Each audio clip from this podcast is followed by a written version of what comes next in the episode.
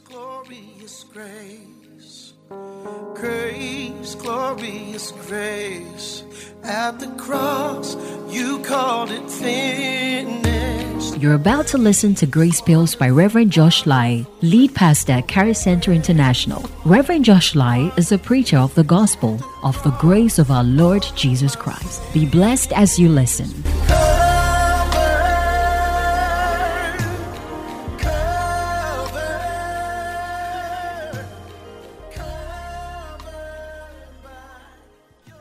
Well, we began the discipleship series on marriage, the disciple ministry and marriage, and we started last week. Well, I have received loads of messages on how insightful we believe it is and how we are being blessed. Well, that's why you need to make sure that these messages go to all the corners of this world because the gospel must go everywhere. And when we have an understanding and insight to the things of the kingdom, that's when we're able to live the kingdom life the way God wants us to live, and we are able to make the impact that God wants us to have in this world till he calls us back home, or we are changed to meet him. Can we share a word of prayer? Father, we want to say a big thank you once again for today and for the grace released to speak and to hear your word. Thank you for clarity of purpose, clarity of understanding, clarity of thought, and expression. There shall be no errors, no contradictions. The word of God shall be divided accurately and precisely in the light of Christ Jesus. At the end of it all, may you be glorified and we be edified. In Jesus' name, Amen. Well,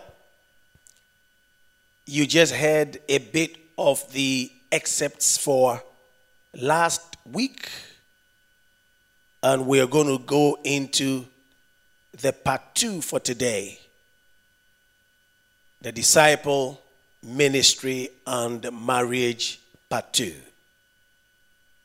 I think we established the fact that marriage itself is not spiritual. That's why we have the Ga marriage, Cobro marriage, um, American marriage. okay, so we have different kinds, concepts of marriages because it is earthly.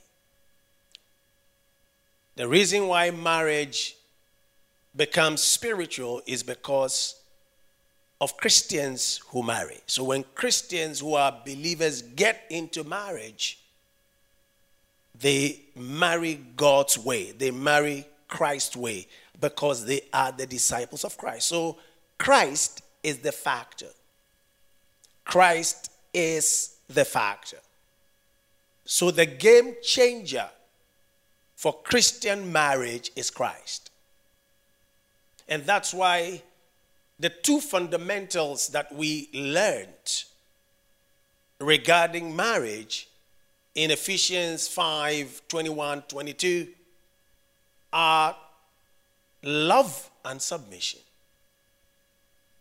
And we are to love as husbands as Christ loved the church. And wives are to submit to their own husbands as they submit to Christ. So you can see that the love and submission here is not according to the pattern of the world. Because the world has what it calls love. And for the world, love is romance. Now, for the world, if you love me, then I love you. So love goes where love is. But the believer shows and depicts the love of Christ. And what is the love of Christ? Romans chapter 5 is 8. For God commended his love towards us that while we were still sinners, rebellious, Christ died for us. Ephesians 5 1 tells us to imitate Christ as dear children. Okay, and how do we imitate him? As dear children, we imitate Christ who gave himself as a sweet smelling savor. Okay, so the Christian husband goes into marriage to love, just like Christ did, to give himself. It is not about romance. They don't go to receive love, they go to give love. In the same way, just like Christ submitted to the Father and died, so the woman submits to their own husband. So the terms of reference here is Christ. We mirror Christ we mimic Christ, we imitate Christ, and we do it just like Christ does it.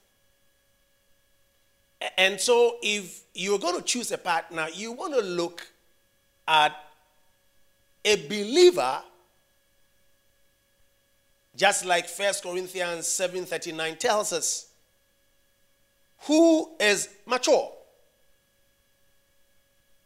who loves like Christ does, unconditional sacrificial love.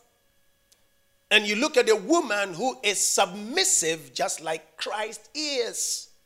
And you can see them very submissive to Christ.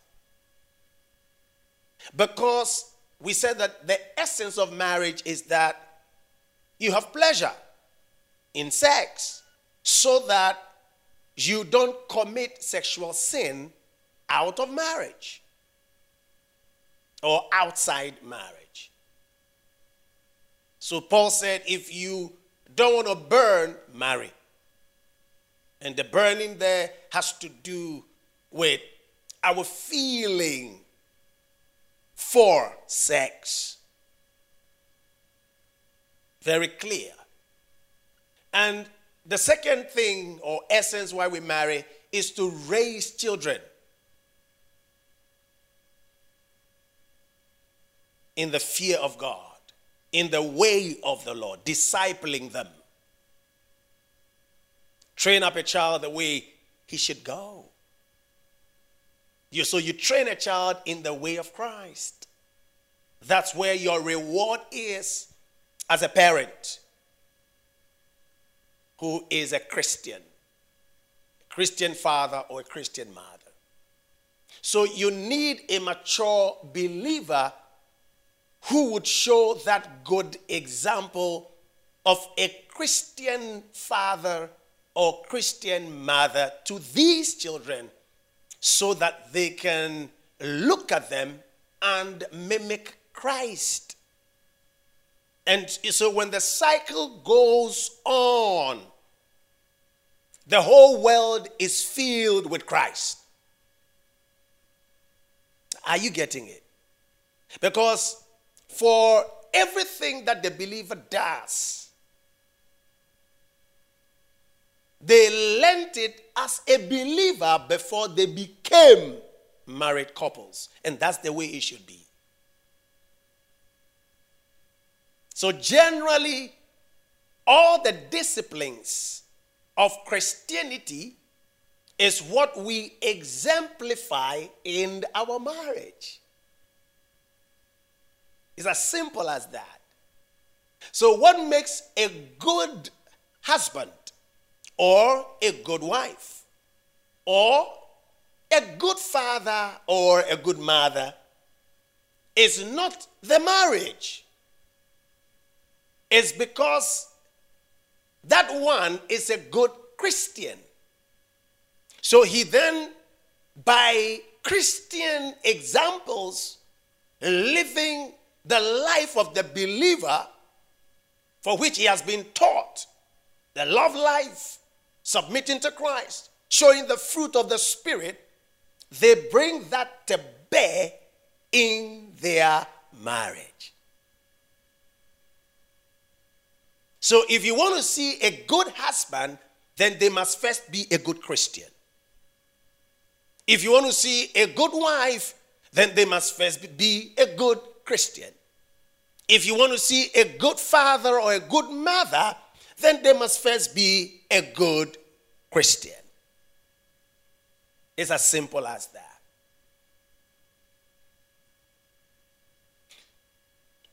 That's why we got to Hebrews chapter 12, verse 14, when we were talking about reconciliation in the case where even if you married before you received Christ, and so your husband or your wife is an unbeliever, or you made a mistake as a believer and you married an unbeliever. Well, what do you do? Do you divorce them? No, stay with them. So far as they have not decided to leave the marriage because of your faith, show them the example of Christ so that their hearts will be turned to Christ. And so, in all cases of strife, make sure that you pursue peace. Hebrews chapter 12, verse 14. Pursue peace with all people and holiness, without which no one will see the Lord. So, you see, we are to avoid strife, anger, bitterness, evil speaking, and malice in our marriages. And all of these are Christian conduct. Romans chapter 12, verse 18 speaks clearly to the fact that if it is possible, as much as depends on you, and that's what each time Christ puts it. So the apostles also framed it in that way. The onus is on you. As much as it depends on you, live peaceably with all men, including your husband or your wife who is an unbeliever or a believer. Ephesians 4 26 and 31. Be ye angry and sin not. Let not the sun go down upon your wrath. Let all bitterness and wrath and anger and clamor and evil speaking be put away from you with all malice. You know, so this is what the Bible teaches the believer. And so when a believer understands the way they live, they show this to their wife and kids and to everybody around them. They don't bad mouth people. They get angry, but they make sure they control, they have self control, so they don't say what they don't have to say. Even if they say it, they, they, they come back remorseful and, and decide, no, that's not me. They don't allow the sun to go down their anger. Before they sleep, they make sure they call their partner they call their Christian brother. They sort it out and settle it. It doesn't lead to bitterness, wrath, anger, and clamor and evil speaking. And all of these are needed in all relationships, including marriage. Look at 1 Corinthians 3 3 and how Apostle Paul admonished the Corinthian church where there was division. And he, make, he made one categorical statement that every believer must critically look at. Okay, and when you are able to understand yourself and you see that you are a Christian husband or a Christian wife, then you know the sort of person you are. First Corinthians 3 3. For you are still carnal. For where there is, or there are envy, strife, and divisions among you, are you not carnal? And are behaving like mere men. So the believer is not a mere man. Why? Because the believer is created in the image of Christ. They have received a new source of life. So God lives in them. So they behave like God. They have the nature of God. And therefore, they need to have the mindset of God. How do they have the mindset? They feed on the Word of God. The Word of God is God. It speaks and tells us, teaches us about the knowledge, the character of God. So when the Christian studies the character of God, which is his nature, they form a new mindset and they live according to that. And therefore, they become a wonder to everybody they encounter. That's why Apostle Paul then speaks to the Corinthian church and tells them, You don't know who you are. You are exhibiting the nature and the mindset of the world, of which you are not. You are not mere men, you are not ordinary men. You are spiritual people. And you are like God in nature. And therefore, show in mindset, speech, and in conduct. Because God is love and therefore show forth love.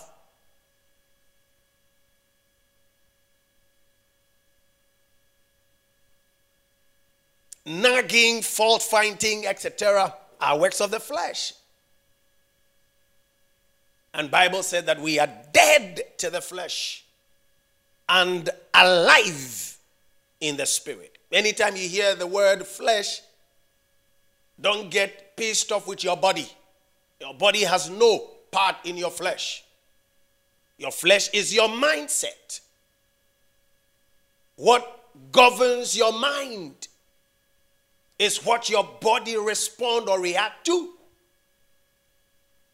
So the works of the flesh are not in the body, they are in the mind. That is what forms your attitude. Galatians 5:24 to 25 says, and they that are Christ's have crucified the flesh with the affections and lusts.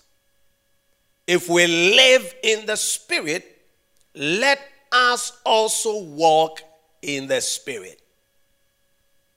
So we live in the Spirit.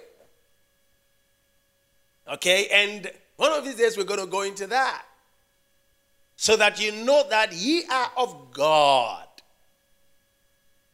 And God is spirit. We live in the spirit because we have the spirit of God. So, contention, consistent arguing, and nagging are not of God. They are devilish. They are demonic. And you call it negative energy, but yet it keeps sagging the strength out of you. And you keep it on. James 3.15 to 16 says this wisdom does not descend, descend from above but is earthly sensual demonic. What wisdom is that? For where envy and self-seeking exist confusion, and every evil thing are there. That's the wisdom of the world. That's demonic wisdom. That's popular wisdom. Envy, self seeking, trying to outdo one another in your marriage. If you are one body, what is hers is yours. What is yours is hers.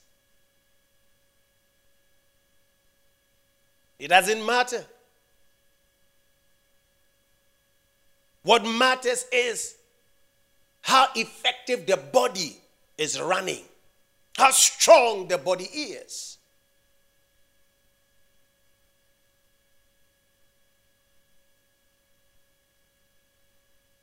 So, anytime you see envy, self seeking, confusion, and every evil thing, know that you are not a part in this. And that's why, if you're a believer or even a third party who is to sit in to help couples to look again at their issues, what they're going through in their marriage, make sure that you are pursuing peace at all costs. It's a must. It's a must. Now, one of the things that is key to solving issues in marriage as a Christian is prayer. There are no shortcuts. James 5 16. Confess your trespasses to one another and pray for one another that you may be healed. The effective, fervent prayer of a righteous man avails much. now, when people see this um, text or scriptural verse, it's amazing that I hear for some of us what you think it meant was to go and tell people your fault. So, because you did something wrong, you just go and then tell anybody that, oh, this is what I'm done. I, I, can't, I can't handle it anymore. I have to tell somebody. So you just go and tell people. That's why most of us get into lots of trouble. No, you, you don't just tell people things. Eh, this is not what the scripture is saying. Now, what the scripture is telling you is that whoever you fault, go and patch it up with them. Acknowledge you were wrong. Acknowledge you're wrong to the one you faulted. Is that clear? So, acknowledge it, pray, and let there be healing for both the offender and the victim of the offense. So that there will not be strife it will not lead to bitterness, rancor, division, and confusion.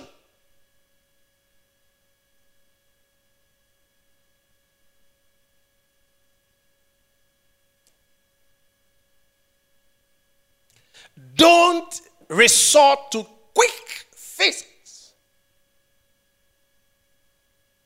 from the world.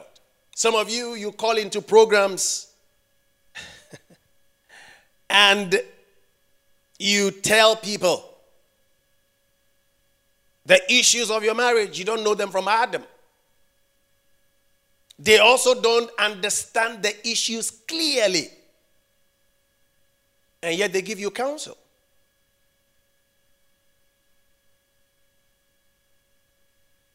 That's not right. You can realize that everything we're talking about is not exclusive to marriage. We are using Christian knowledge and conduct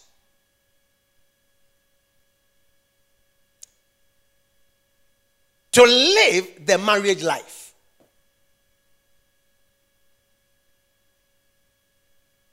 Can, can you get that? So that's why you must understand that the terms of reference is Christ.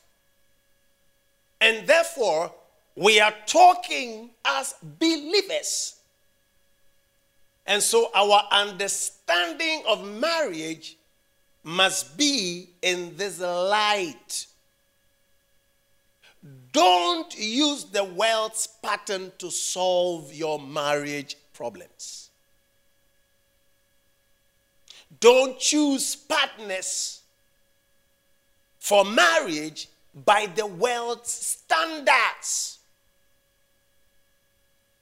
Because she's tall and fair.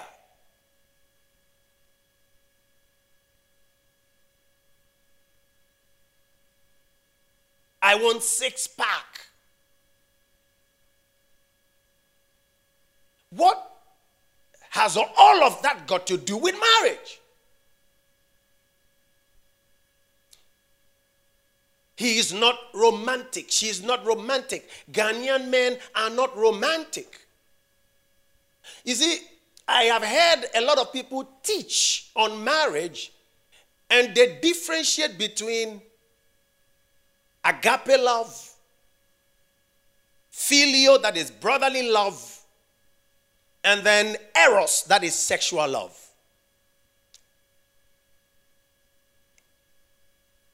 Listen to me very carefully. If you eat this kind of food as a married couple or a young person who is about to choose a partner, you are taking toxic and you are taking poison.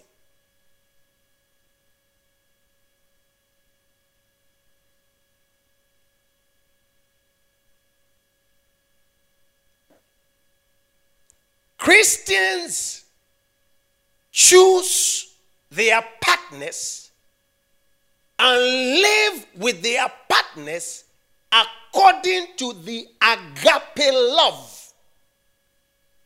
And when the agape love is revealed and shown in marriage, filial, brotherly love,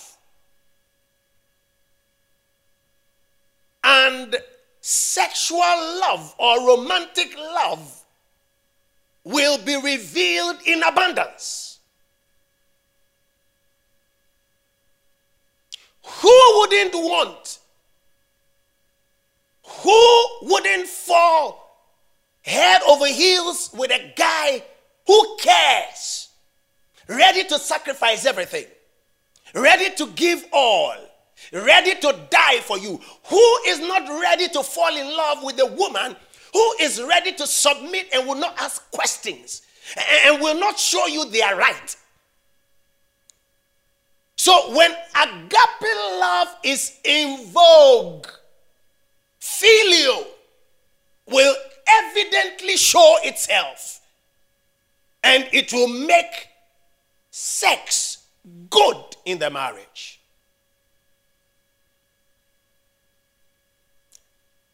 Don't differentiate. Oh, you must find somebody you love. Haven't you realized you love? And they are referring to romantic love. Haven't you seen these people who always say they love the way I love, I love her, and the next minute they blow them apart with a gun, shoot them. Why? Because agape love was not revealed.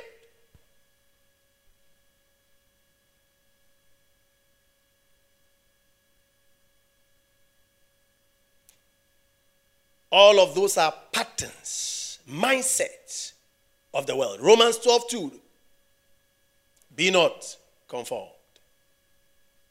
to the pattern, the mindset, but be ye transformed by the renewing of your mind. Renewing of your mind. Now, look at even the home of the pastor. First Timothy 3 4 to 5. One who rules his own house well. Can you see that the essence of marriage is being shown here. That the Christian father, who is also a pastor, an evangelist, an apostle, or a prophet, must rule his own house well.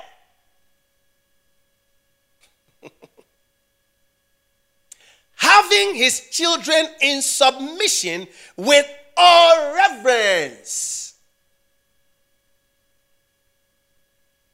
For if a man does not know how to rule his own house, how will he take care of the church of God?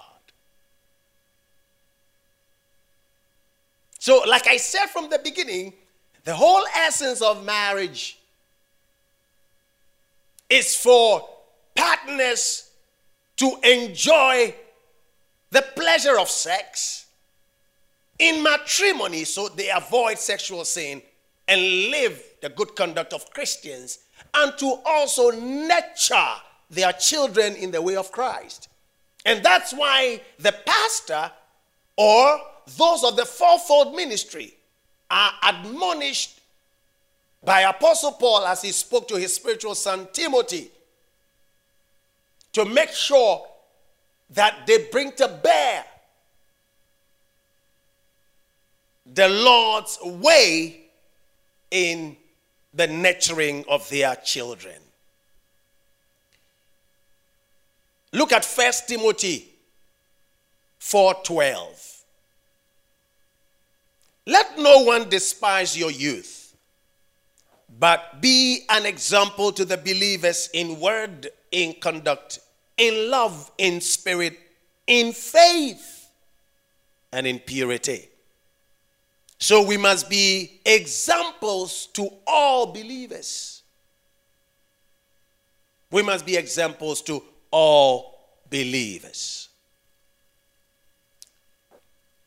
Now, that said, some exceptions do arise. And we definitely do have God's word and wisdom for these instances. And you would sometimes find that most um, pastors are at sea to some of these matters, feigning ignorance or just living in denial. Now, first and foremost, marriage is not a life and death sentence.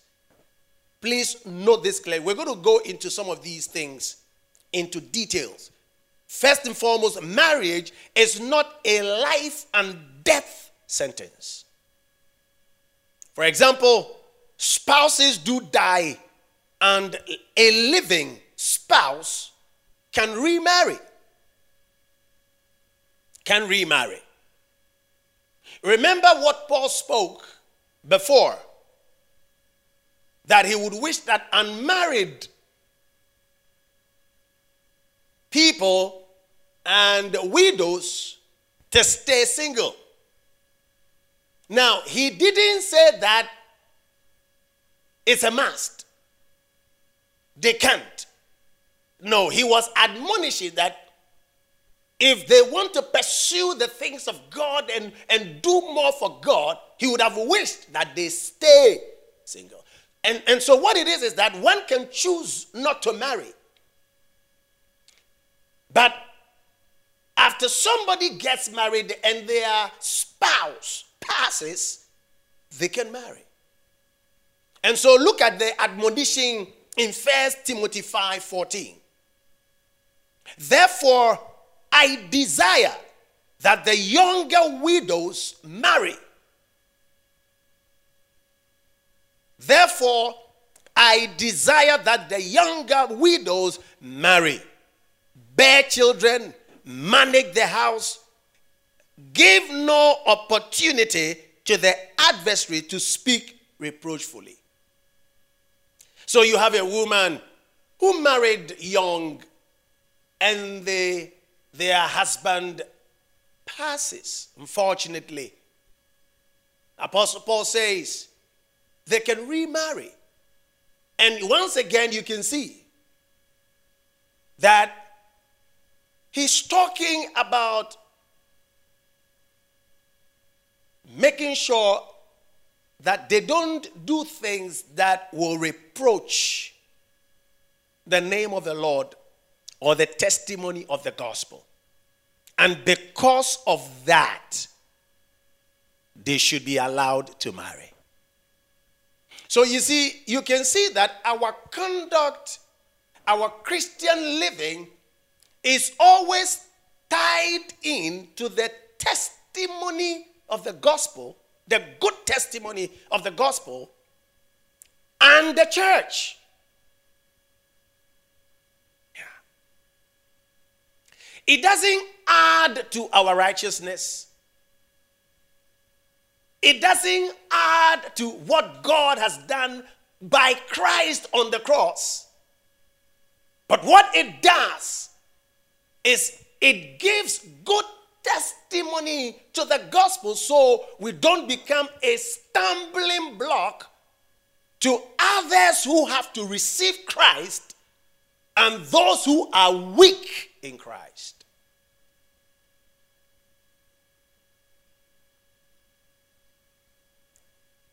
So he refers to young widows to marry. And we are going to touch this too later and get into details. Now, secondly, I said first and foremost, the spouse can pass. Secondly, there can be divorce. Now, the word divorce is a word in the Bible. Deuteronomy 24 1. When a man takes a wife and marries her, and it happens that she finds no favor in his eyes because he has found some uncleanness in her, and he writes her a certificate of divorce, puts it in her hand, and sends her out of his house. This very scenario was put to Jesus in Matthew 19, verse 7. Let's look at it. They said to him, When then did Moses command? Why then, sorry, did Moses command to give a certificate of divorce and to put her away? Now, if you look carefully, the term divorce, most of you don't know, the term divorce, let me just go into this briefly and I'm sure we are going to go into details. The term divorce is the word amputate. To amputate. Yeah. To amputate. Put, I mean, reflect on the word, we'll come back to it. To amputate. Yeah. Now, if something, a hand is amputated, amputated you know what happens? If it's my wrist, that wrist can no more be used. That hand becomes useless. It affects the whole body. That's the nature of divorce. Its negative impact is very strong. Let's go ahead. Now, the term or the word divorce is not found after the four gospels. Check your Bible. Why? It is not our primary way of treating marriages. But then, questions have arisen on domestic violence, rape. I mean, yes, rape in marriage incest, infidelity, fraud, deceit, etc. What should be done? The first thing I will submit is this each case will definitely have their own uniqueness. And most times, we must take each one in its merit. And I firmly believe that marital counseling is beyond phone, like I said, and programs or blogs. Some of us seek to listen to people via Facebook, Twitter, and this lady already is a bitter woman, has a very bitter experience, and, and does not share scripture, doesn't even have an understanding to what scripture says, but they share their bitterness and you buy into it to solve your problem the way that pleases you, not God. And in the end, most of us regret because we did not seek accurate, precise knowledge. That's why you have to share with your pastor. It is safer for couples to seek counsel from where they receive spiritual oversight. Hebrews chapter 13, verse 17 says, Obey those who rule over you and be submissive, for they watch out for your souls as those who must give account. Let them do so with joy and not with grief, for that would not be to your advantage.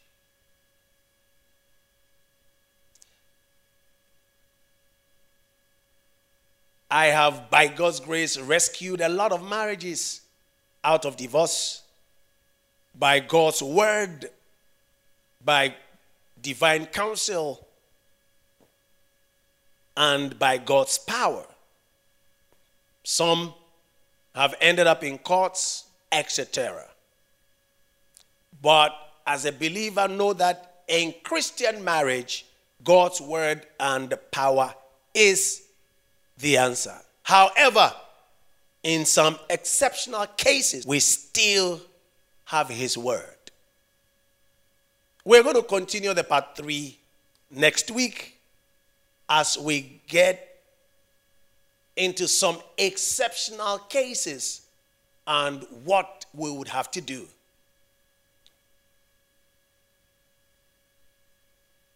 I hope you've been blessed, and I believe strongly that you have taken a lot out of this. We'll get into the part three of the disciple ministry and marriage next week. It's always a joy coming your way, and I feel very fulfilled to share God's word with you in the light of the truth. I pray that you feed on Him day and night. Share these to your friends, to your loved ones, to people in need of the gospel. They need to hear some of these things. It will bring healing to their hearts, healing to their marriages, healing to their Christian life, their spiritual lives, and a whole lot. And please make sure that you yourself become an example to the glory of God. Thank you so much for being a part of this.